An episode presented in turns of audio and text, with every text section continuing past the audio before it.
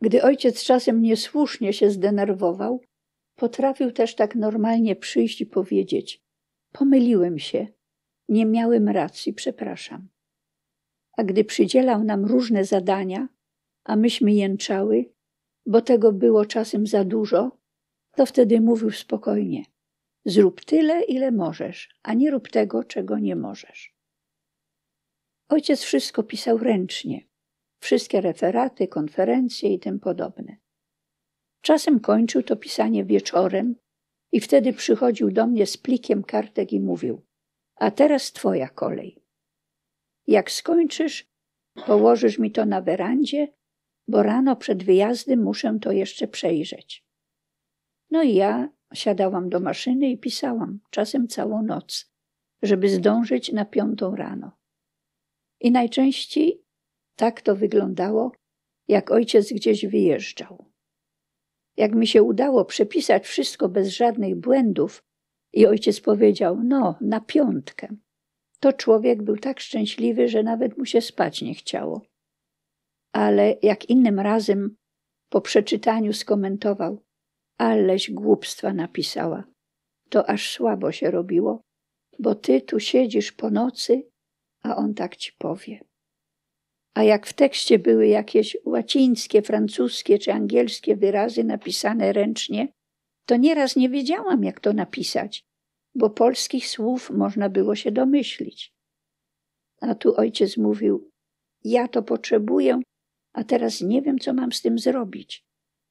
Wtedy z człowieka całe to zmęczenie po nieprzespanej nocy wychodziło ze zdwojoną siłą.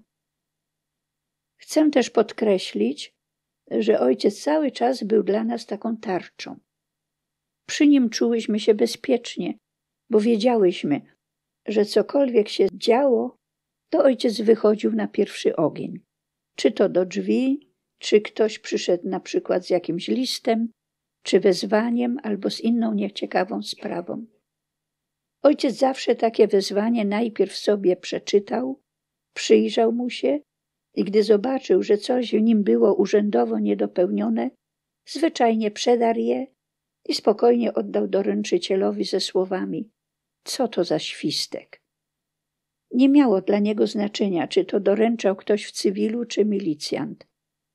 Jak ojciec był w domu, to byłyśmy spokojne, ale jak go nie było, musiałyśmy z tym wszystkim radzić sobie same.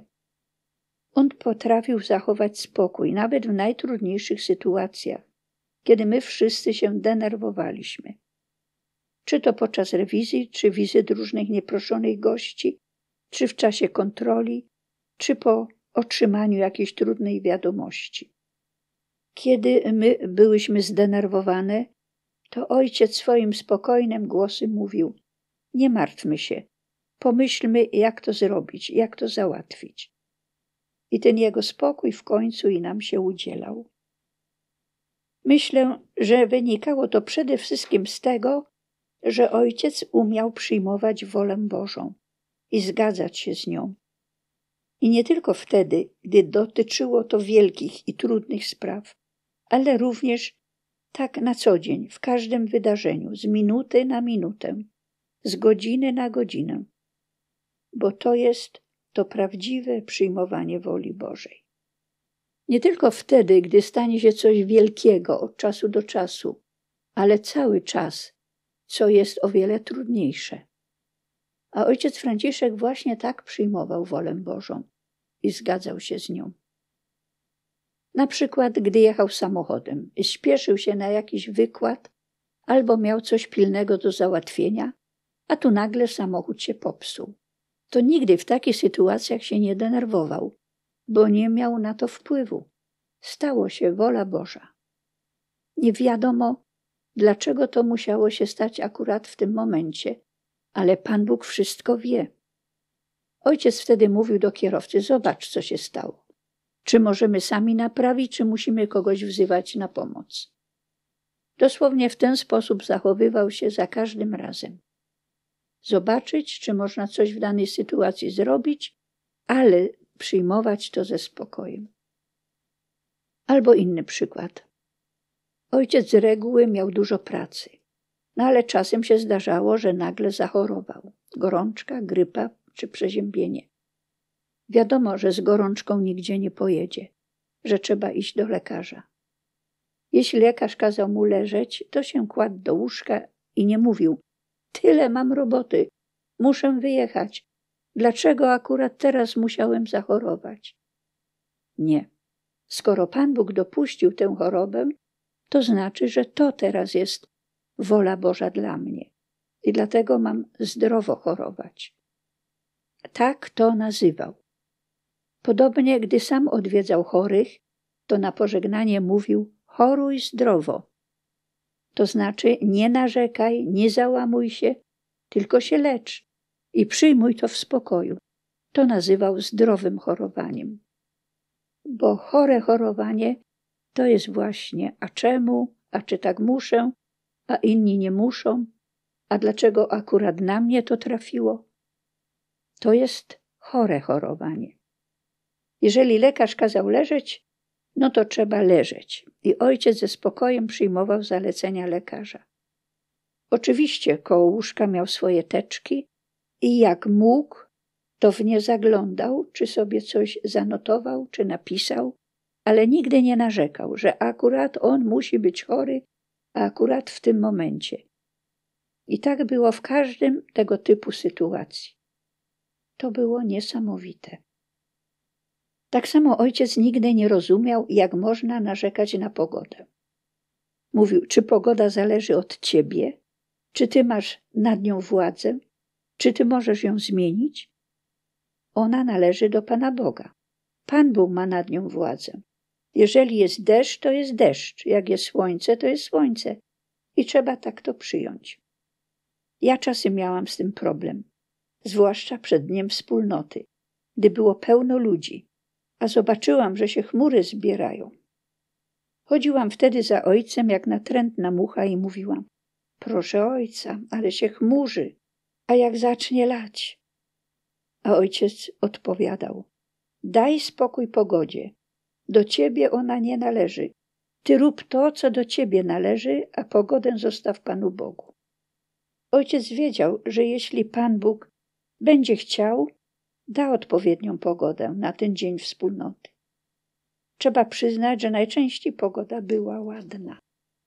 Nawet ludzie w Krościenku, mimo że w innych dniach lało, mówili, że gdy u nas jest dzień wspólnoty, to oni mogą spokojnie iść do siana, bo będzie dobra pogoda. Ale zdarzało się, że wtedy lało. Ojciec jednak uważał, że i to należy do całości. Dlaczego nie moglibyśmy Panu Bogu ofiarować tego, że zmokniemy? To też trzeba przyjąć z dziękczynieniem, bo On wie, po co to było. Może potrzebne było takie umartwienie.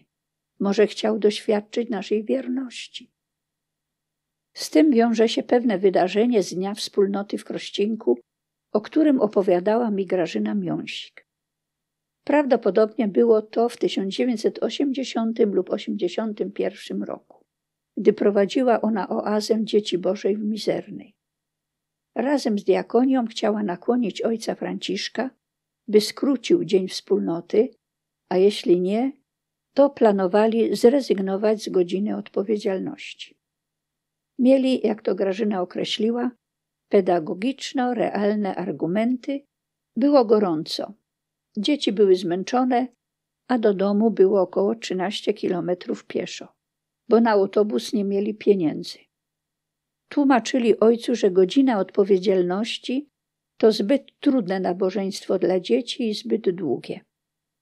W końcu uciekli się do argumentów pogodowych, bo wszystkie znaki na niebie wskazywały, że za chwilę może być deszcz i burza.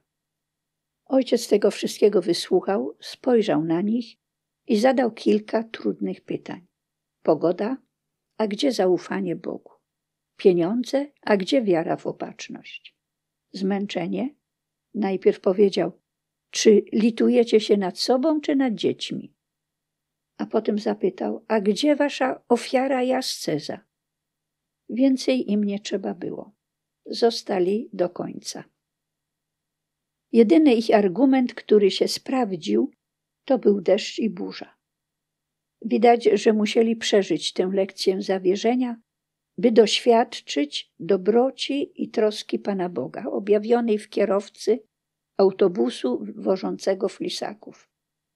Gdy zaczęło lać i grzmieć, nawet nie zdążyli pomyśleć, jak sobie teraz poradzą, a tu zatrzymał się autobus i kierowca za darmo zabrał ich, nie tylko ich oazę, ale jeszcze drugą, tak że sami się dziwili, jak się tam wszyscy pomieścili.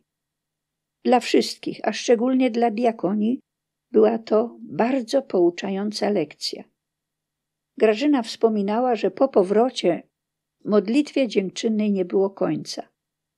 Cała oaza była w świetnej kondycji. Dzieci w rozmowach bardzo poważnie wracały do świadectw na temat krucjaty wyzwolenia człowieka. Po tylu latach niestety można dostrzec te same pokusy zmieniania i, lub skracania programu Dni Wspólnoty w niektórych oazach wielkich i te same argumenty. A najczęściej jest to po prostu brak zaufania Bogu i przyjmowania Jego woli albo zwykłe pójście na łatwiznę.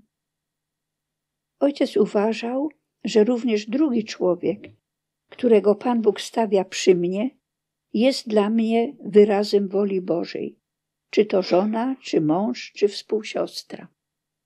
Na przykład, gdy jakaś żona za dużo gada.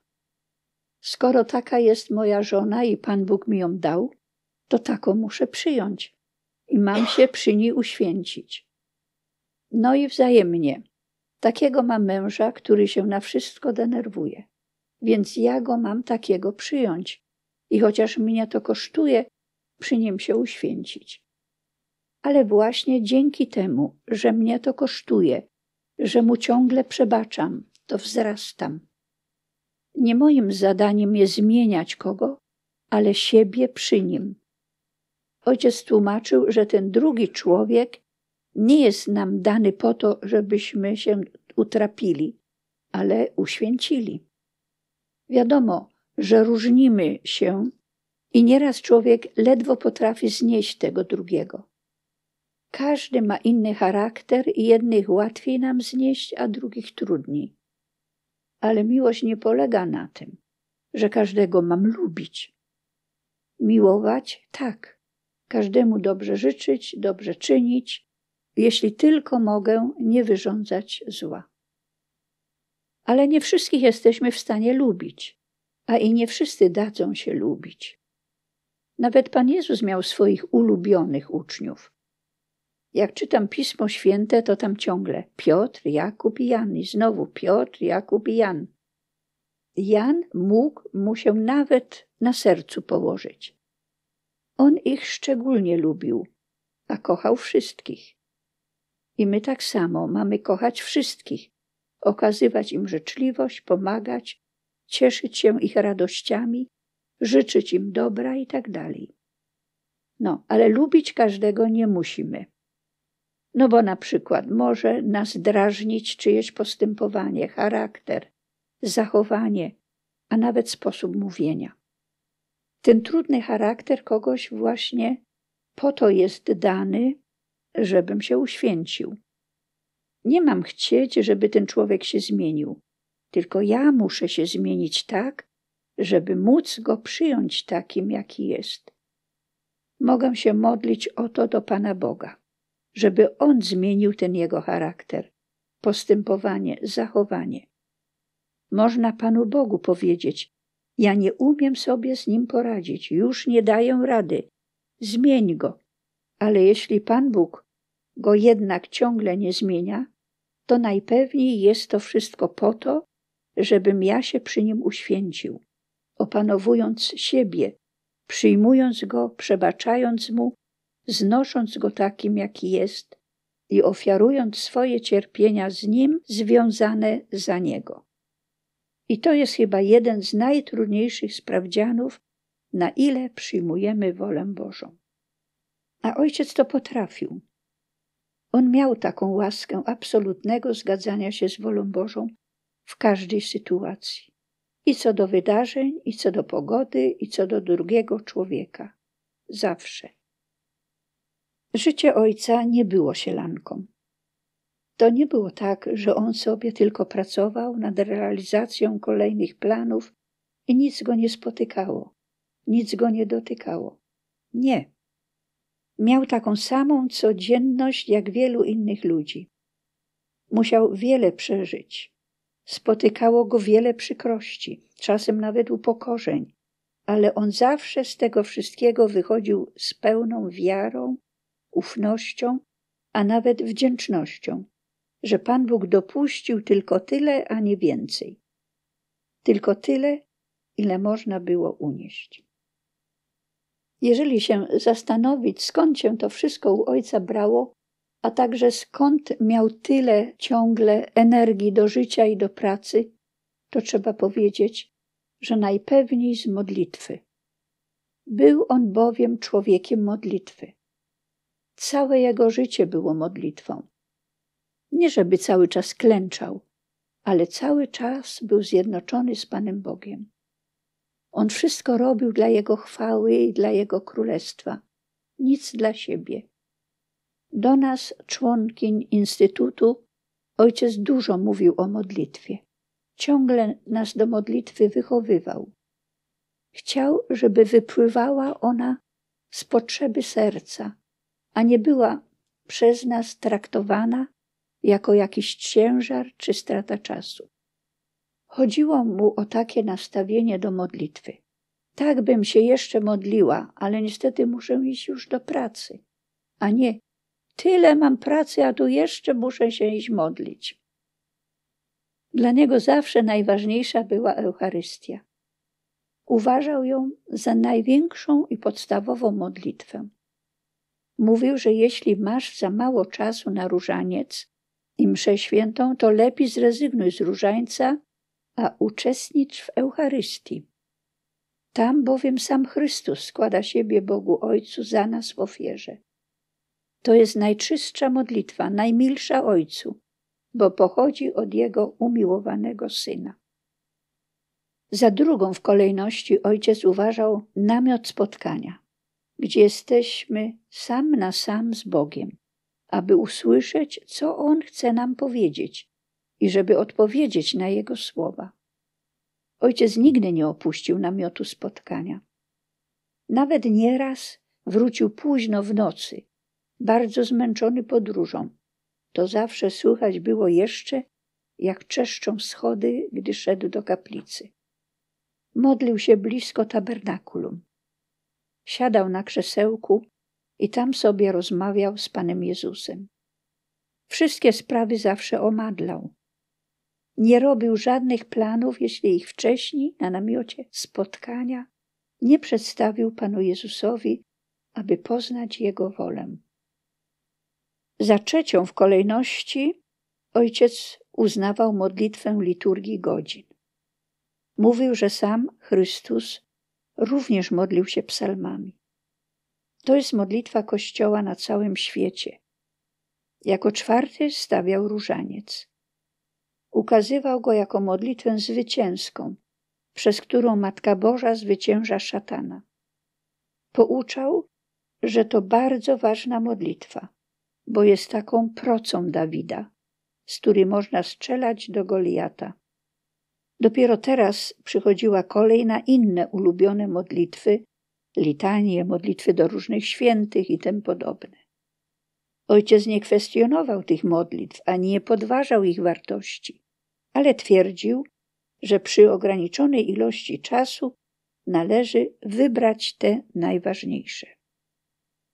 Jak już wspominałam, ojciec uważał, że najbardziej wysłuchaną modlitwą jest ta niewysłuchana. Mówił, że nie ma modlitwy, której by Pan Bóg nie słyszał. Ale Pan Bóg nie wszystkich modlitw wysłuchuje, bo On nie jest do spełniania naszych życzeń. Modlitwa musi być pokorna, bo to Bóg jest naszym Panem i Stwórcą, a my jesteśmy stworzeniem. Do każdej modlitwy powinniśmy dodać, jeśli taka jest Twoja wola. Na modlitwie powinniśmy się zwracać do Boga z należnym mu szacunkiem, ale jednocześnie prosto, zwyczajnie, jakbyśmy rozmawiali z najlepszym przyjacielem albo jak dziecko z ojcem. Powinniśmy przedstawiać mu wszystko tak, jak rzeczywiście to przeżywamy, jak czujemy. Bóg nas miłuje, dlatego daje nam to, co jest naprawdę dobre dla nas, a nie to, co nam się wydaje dobre. On wie wszystko, więc wie również, co się przyczyni do naszego zbawienia, bo najwyższym, jedynym, prawdziwym dobrem człowieka jest jego zbawienie. Pójść do Ojca, który chce nas mieć u siebie, bo nas miłuje.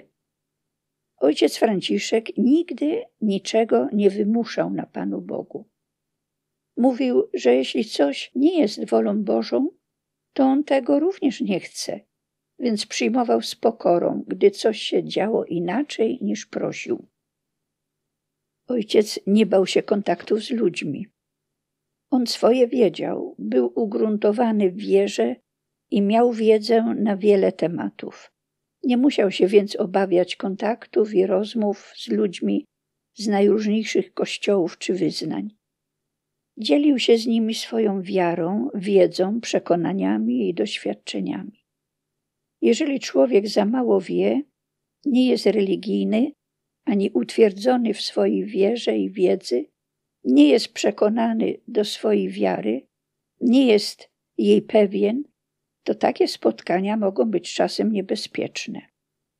Dla ojca nie stanowiły one jednak żadnego zagrożenia, bo należał on do ludzi utwierdzonych w wierze. Między innymi dlatego zgadzał się na to, żeby przyjeżdżały do nas osoby z różnych krajów i różnych wyznań. Byli wśród nich zielonoświątkowcy, ewangelicy i członkowie innych kościołów protestanckich.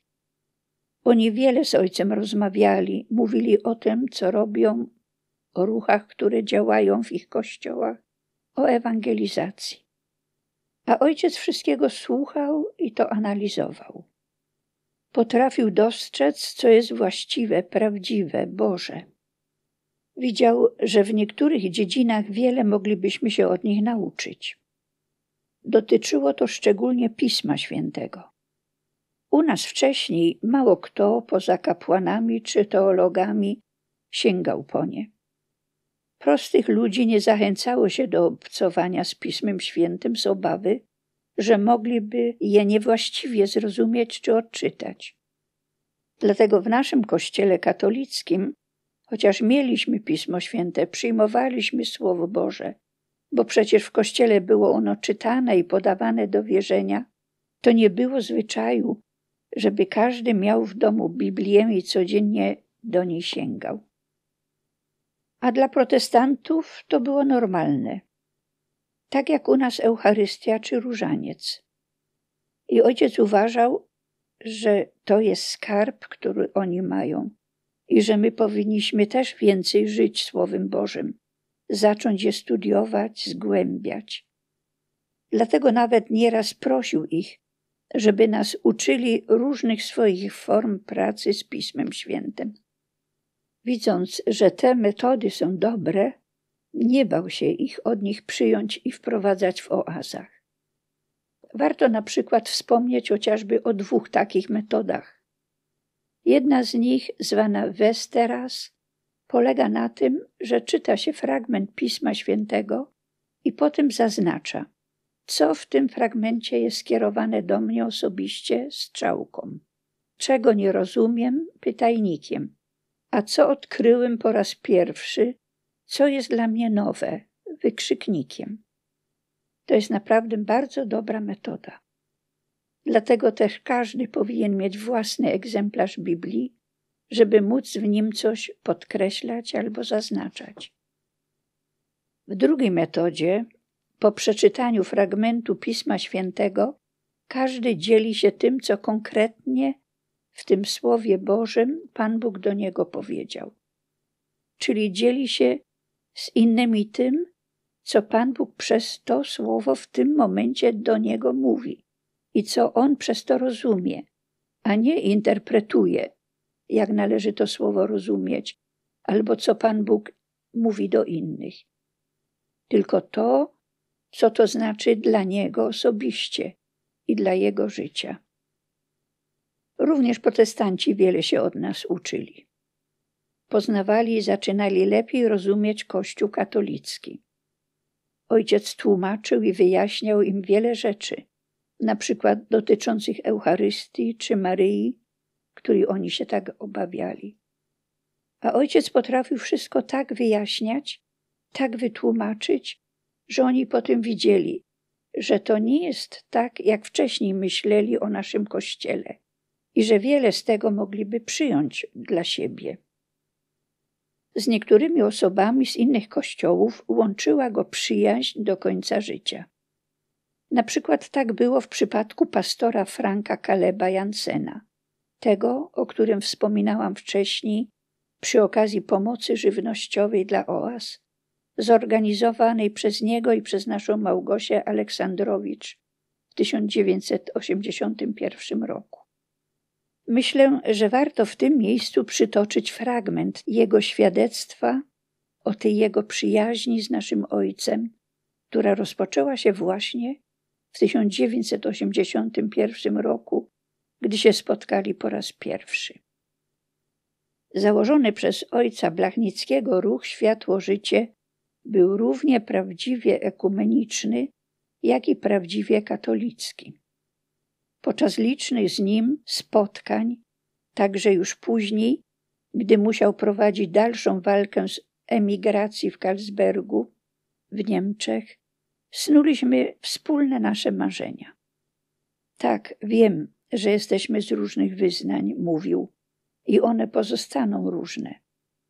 Ale dla tych, których umysł zwrócony jest ku górze, nasza wędrówka wygląda jak zdobywanie szczytu. Nie zawsze wiemy o sobie nawzajem, kiedy tak idąc z różnych stron, męczymy się wchodzeniem pod górę.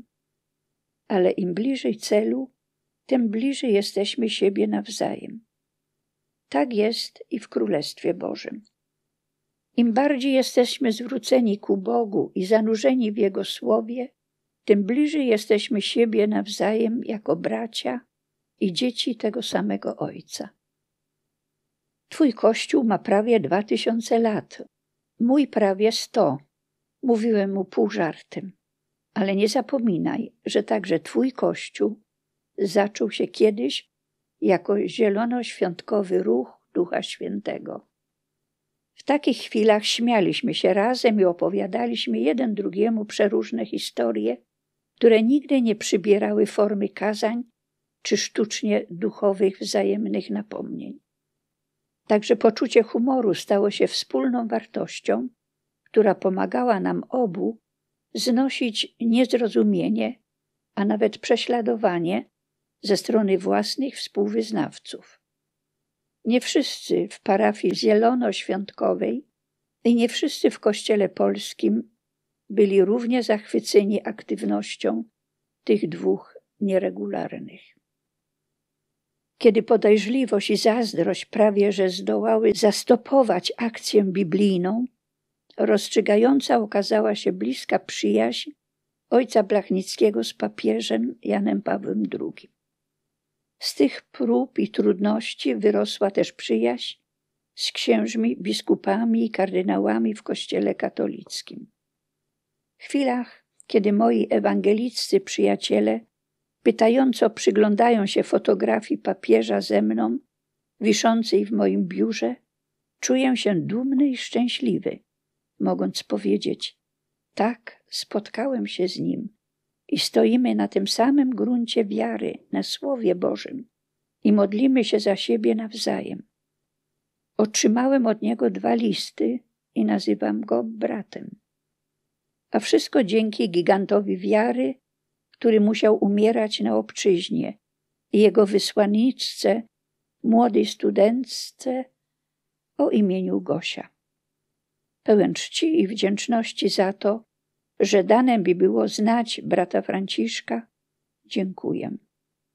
Frank Kaleb Jansen. jeszcze piękne postscriptum. W dniu, kiedy przed tronem zabrzmi pieśń z każdego języka, ludu i narodu, zmieszam mój norweski z językiem, którego nigdy nie miałem okazji poznać. lecz który tak dobrze rozpoznaję. Ze swojej pielgrzymki przyjdą, śpiewając Królem Bóg. Przyjdą z Warszawy, Krakowa, Poznania, Krościenka i Karlsberga. I chociaż w niebie nie ma łez, będę płakać z radości, śpiewając razem z nimi. Niech Bóg błogosławi Polsce. Ojciec Franciszek był człowiekiem, który sam był hojny w dawaniu, ale umiał również przyjmować od innych. Nigdy nie zachowywał czegoś tylko dla siebie. Dotyczyło to zarówno dóbr duchowych, jak i materialnych. Chętnie dzielił się też swoimi ideałami i przemyśleniami. Uważał, że jak ktoś będzie chciał z tego skorzystać, to niech korzysta. Niektórzy myślą, że człowiek pokorny, nawet gdy czegoś potrzebuje, to o nic nie poprosi, a jak mu ktoś coś oferuje, to odmawia, dziękuję i mówi, że sobie da radę. A pokorny potrafi powiedzieć: Chętnie skorzystam i bardzo ci dziękuję. I to potrafił ojciec. Wszystkim się podzielił, ale i od każdego potrafił przyjąć to, co uważał za potrzebne.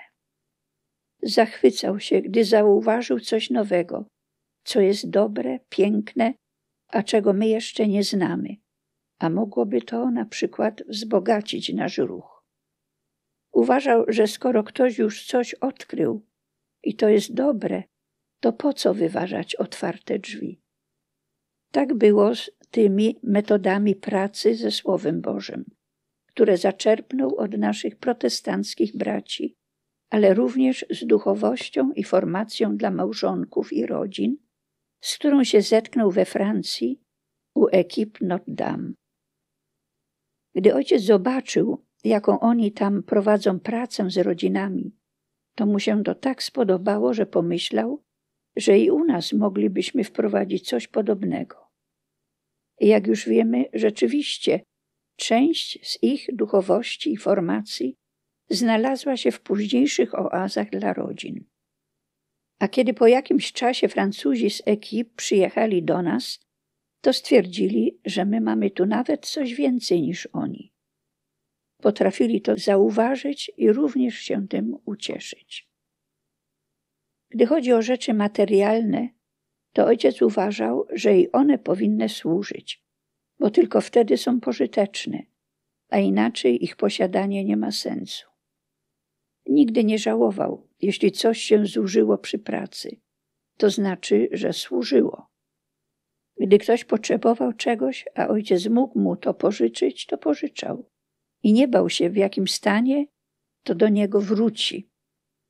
I nieważne, czy była to zwykła łopata, czy projektor filmowy, byle to komuś przyniosło pożytek. Gdy ojciec jechał do jakiegoś kraju, umiał trafnie ocenić, w jakiej kondycji znajduje się tam Kościół, jak funkcjonuje, co się w nim dzieje. Potrafił spojrzeć na całość, łącznie z polityką danego kraju. Kościół jest bowiem w pewnym stopniu zależny i od polityki. Inaczej wygląda wszystko tam, gdzie jest zupełna wolność, a inaczej, gdzie jest ona ograniczona. Ojciec zauważył, że pełna wolność i wysoki poziom materialny wcale nie sprawiają, że kościoły są pełne, ale jest wręcz przeciwnie. Dostrzegł, że na zachodzie kościoły pustoszeją, i to zarówno katolickie, jak i protestanckie. A jeżeli ktoś jeszcze do nich przychodzi, to są to przede wszystkim ludzie należący do różnych ruchów religijnych.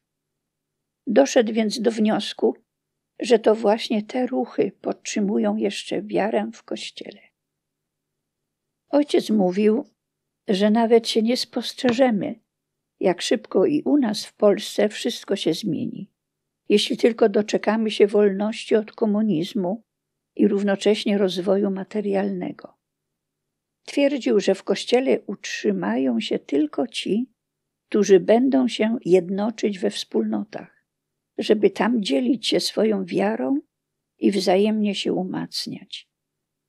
Inaczej człowiek nie wytrzyma tego naporu materii, szybko się jej uczepi, zadowoli się nią i będzie za nią gonił. Ludzie zapragną mieć więcej i więcej, bo pojawią się takie możliwości. No i pod tym względem był prorokiem. Miał dużo racji, bardzo dużo racji. Właśnie dlatego chciał, żeby i u nas było jak najwięcej ruchów, jak najwięcej wspólnot, bo dzięki nim Kościół będzie żył, a wtedy w Polsce był właśnie tylko nasz ruch Światło Życie. Ojcu bardzo zależało, żeby kapłani zrozumieli, jak ważne są wspólnoty dla żywotności całego Kościoła, żeby troszczyli się o nie, żeby poświęcali im więcej uwagi i nie żałowali na to swojego czasu.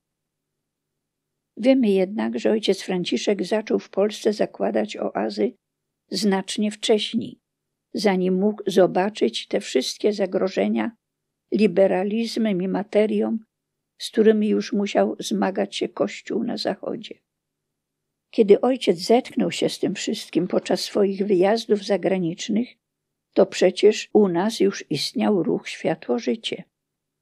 Można więc było powiedzieć, że to sam Pan Bóg, który wszystko wie, posłużył się naszym Ojcem jako narzędziem swojej uprzedzającej łaski, aby przygotować nas do czasów, w których teraz żyjemy. Ilu z nas zadało sobie kiedykolwiek pytanie, po co właściwie ojciec Franciszek zakładał te oazy? Czy po to, żeby było fajnie, a może żeby się spotkało dużo ludzi, albo żeby sobie pośpiewać, pośmiać się, a nawet się razem pomodlić? Nie, nie po to.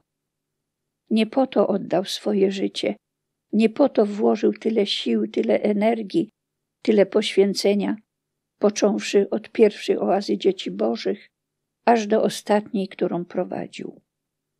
Celem oazy nie było też, żeby tak sobie wyjechać gdzieś w góry z ministrantami, z dziećmi, z młodzieżą czy z dorosłymi, żeby razem sobie pobyć, żeby było miło. Ojciec nie planował również stworzenia jakiegoś nowego ruchu czy nowej wspólnoty. Od początku jego celem było to, żeby oazy były miejscem kształtowania dojrzałych chrześcijan, czyli nowych ludzi. Ojciec pragnął, żeby ci nowi ludzie stawali się potem zaczynem odnowy, najpierw swojego najbliższego środowiska, do którego powrócą, następnie naszej ojczyzny, Polski, a w końcu nawet całego świata. I to był podstawowy cel oazy.